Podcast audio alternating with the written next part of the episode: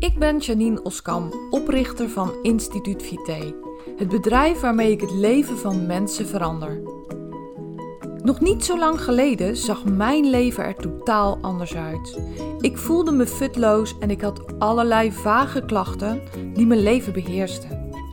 Na een intense zoektocht en veel lessen die ik moest leren, ben ik nu klachtenvrij. Ik voel me beter, fitter en energieker dan ooit. In mijn bedrijf help ik mensen om ook de energiekste, fitste en gezondste versie van zichzelf te worden. En ik maak de Gewoon Gezond podcast om jou inzichten te geven waarmee je eenvoudig en praktisch aan de slag kunt, zodat ook jij kunt transformeren. Ben jij op zoek naar inzichten en strategieën waarmee je je eindelijk beter kunt gaan voelen? Dan ben je op de juiste plek. Laten we snel beginnen.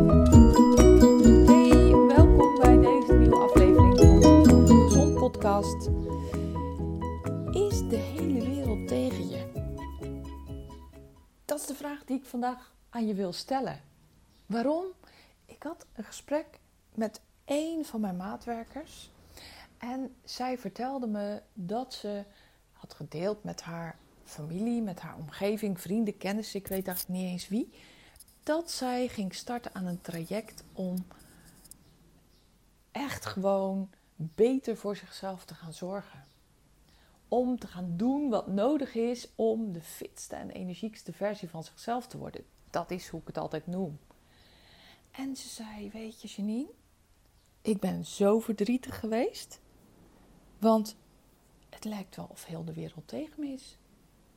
Het lijkt wel alsof niemand blij voor me is. Terwijl ik. Ik was zo trots op mezelf dat ik deze stap heb gezet. Ik was zo blij met deze kans. En ik kijk er zo naar uit. Maar eigenlijk is de moed me een beetje in de schoenen gezonken.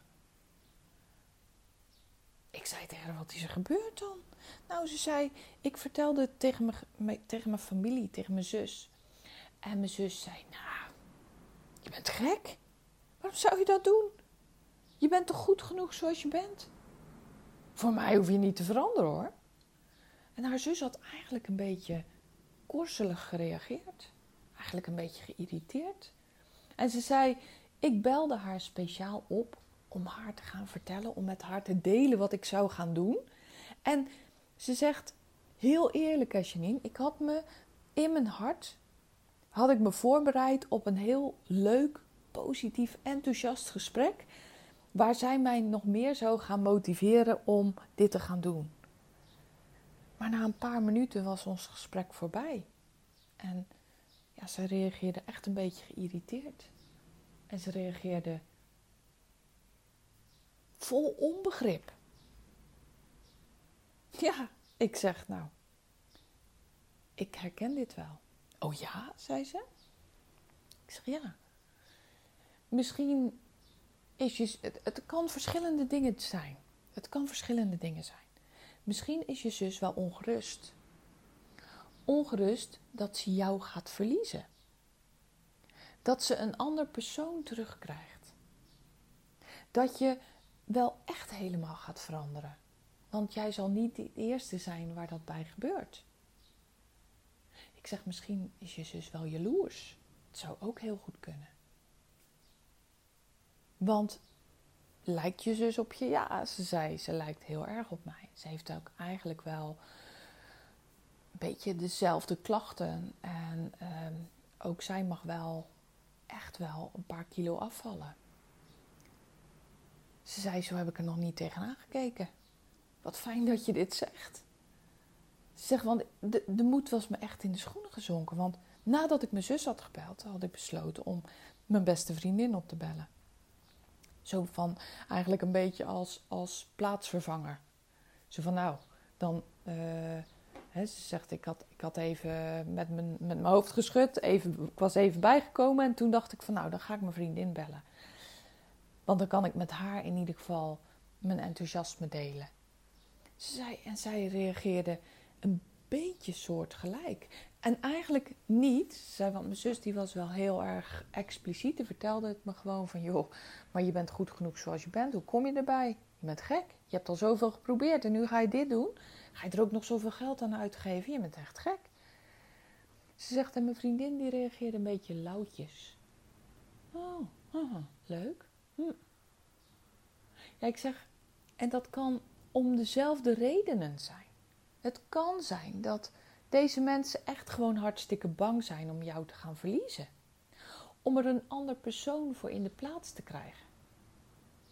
En de kans is groot dat ze jaloers zijn. Dat ze jaloers zijn dat jij dit voor jezelf gaat doen. Dat je zo ongelooflijk voor jezelf kiest. Tja, ze zei nou, ik sta hier echt heel erg van te kijken. Ik had er zo echt niet tegenaan gekeken. En ik dacht, nou weet je, als, de, als twee mensen die me heel erg dierbaar zijn, zo reageren, moet ik het dan nog wel doen? Ja, ik zeg, ik begrijp het. Ik begrijp het heel goed dat je dit zo voelt. Ik zeg maar, als ik dit nu zo aan jou vertel, als ik dit zo met je deel, hoe kijk je er dan tegenaan? Ja, ze zei, ik denk dat je gelijk hebt. Ze zei, maar ik ga ze laten zien dat ze in ieder geval niet mij verliezen. Ik ga ze misschien wel zo enthousiast maken dat ze het ook gaan doen. Nou, dat vond ik dan echt super positief van haar. Want that's the spirit natuurlijk. Ze zei, misschien kan ik ze gewoon zelfs wel helpen. Helpen om ook stapjes te zetten. Om zich gewoon beter te gaan voelen.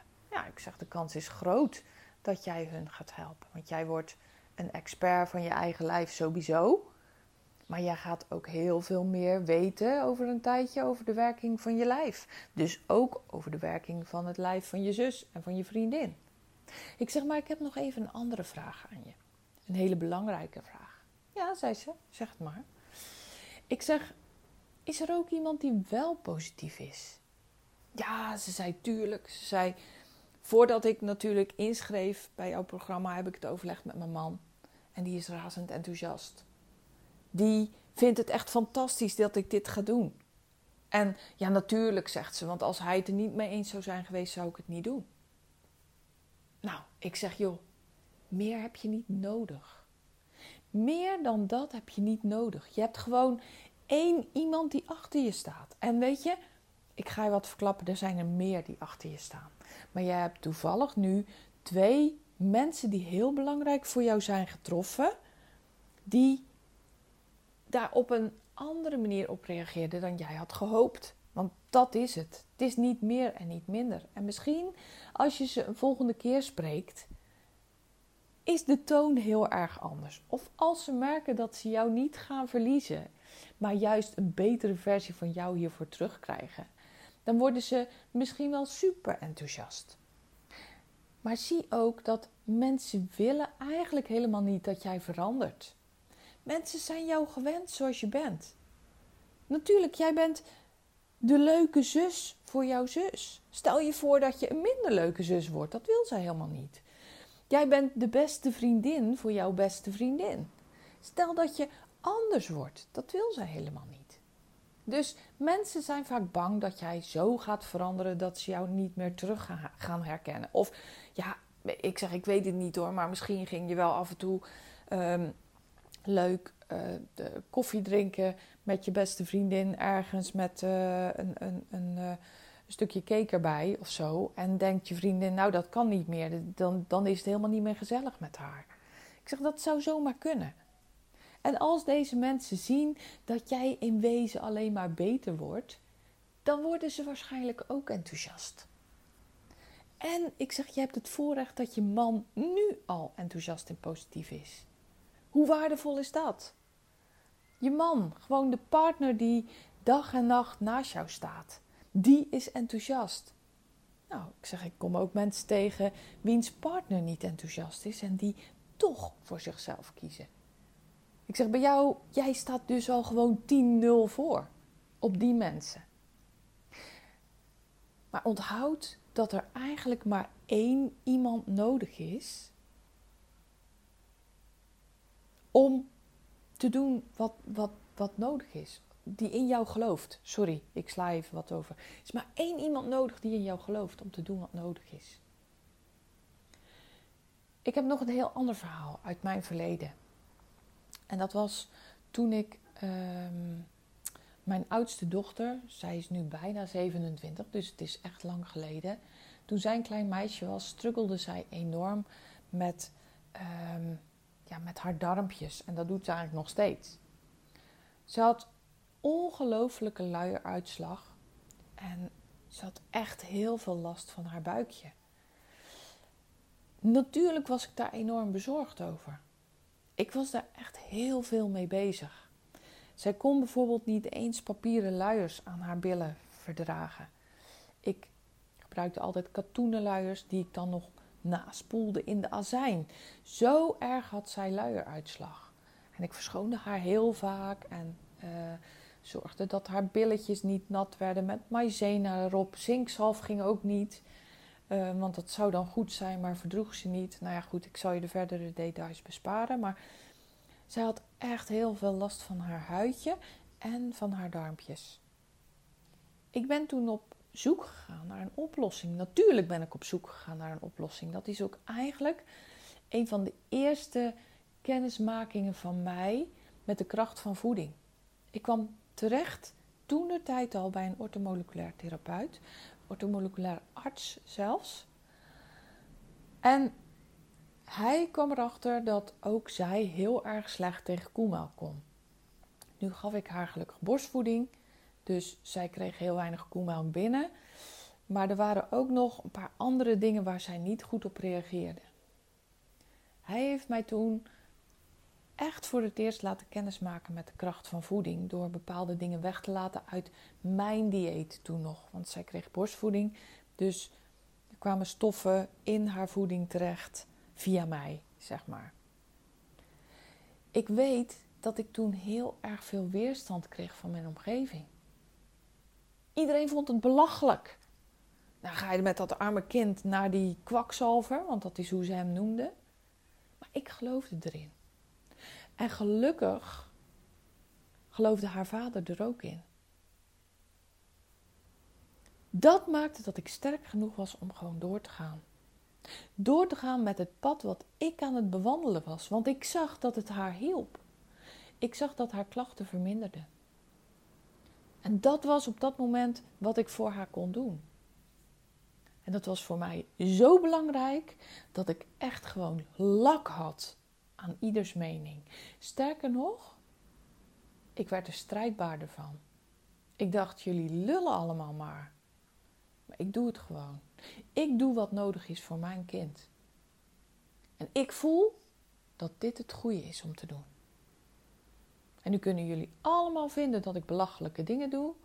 Ik wist dat ik geen gekke dingen deed. Het was gewoon voeding. Het was gewoon praten met iemand die daar verstand van had. Praten met iemand die eindelijk oog had voor mijn zieke kind. En ze was niet doodziek. Want ze was en is nog altijd een heel vrolijk kind. Maar ik zag dat ze pijn had. Dus natuurlijk wilde ik daar iets aan doen. Maar ik kreeg zoveel weerstand van mijn omgeving. Op den duur vertelde ik het ook maar niet meer.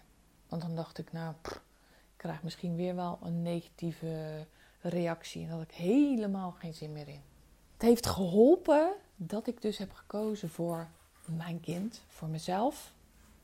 Uiteindelijk voor haar gezondheid.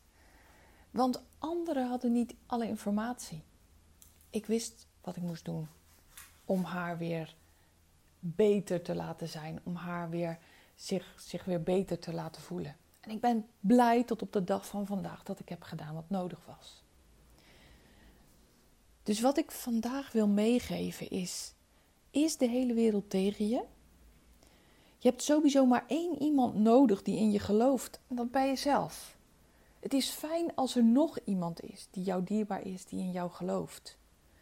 Maar de rest is niet belangrijk. Ben je bereid om te doen wat nodig is? Dat is de vraag die je jezelf moet stellen. Ook al gaat dat in tegen de mening van anderen die echt wel heel belangrijk voor je kunnen zijn. Dat was bij mij toen ook zo. Dat is ook zo bij degene waar ik je net over vertelde. Doe wat nodig is. Ben je er zelf van overtuigd? Doe het dan. Tegen alle weerstand in.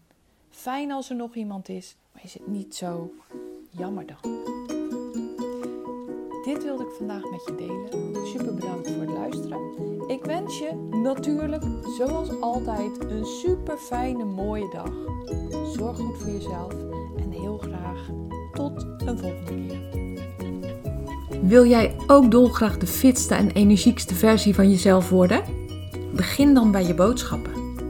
Ik heb een e-book voor je gemaakt wat je gratis kunt downloaden op instituutvite.nl. Het is een e-book met tips waarin ik je laat zien hoe je gezond boodschappen kunt doen. Hoe je ervoor zorgt dat je de trucs die marketeers gebruiken om jouw ongezonde dingen te laten kopen, dat je die kunt omzeilen. Zodat je bij de kassa komt met een kar vol boodschappen waar jij en je lijf blij van worden.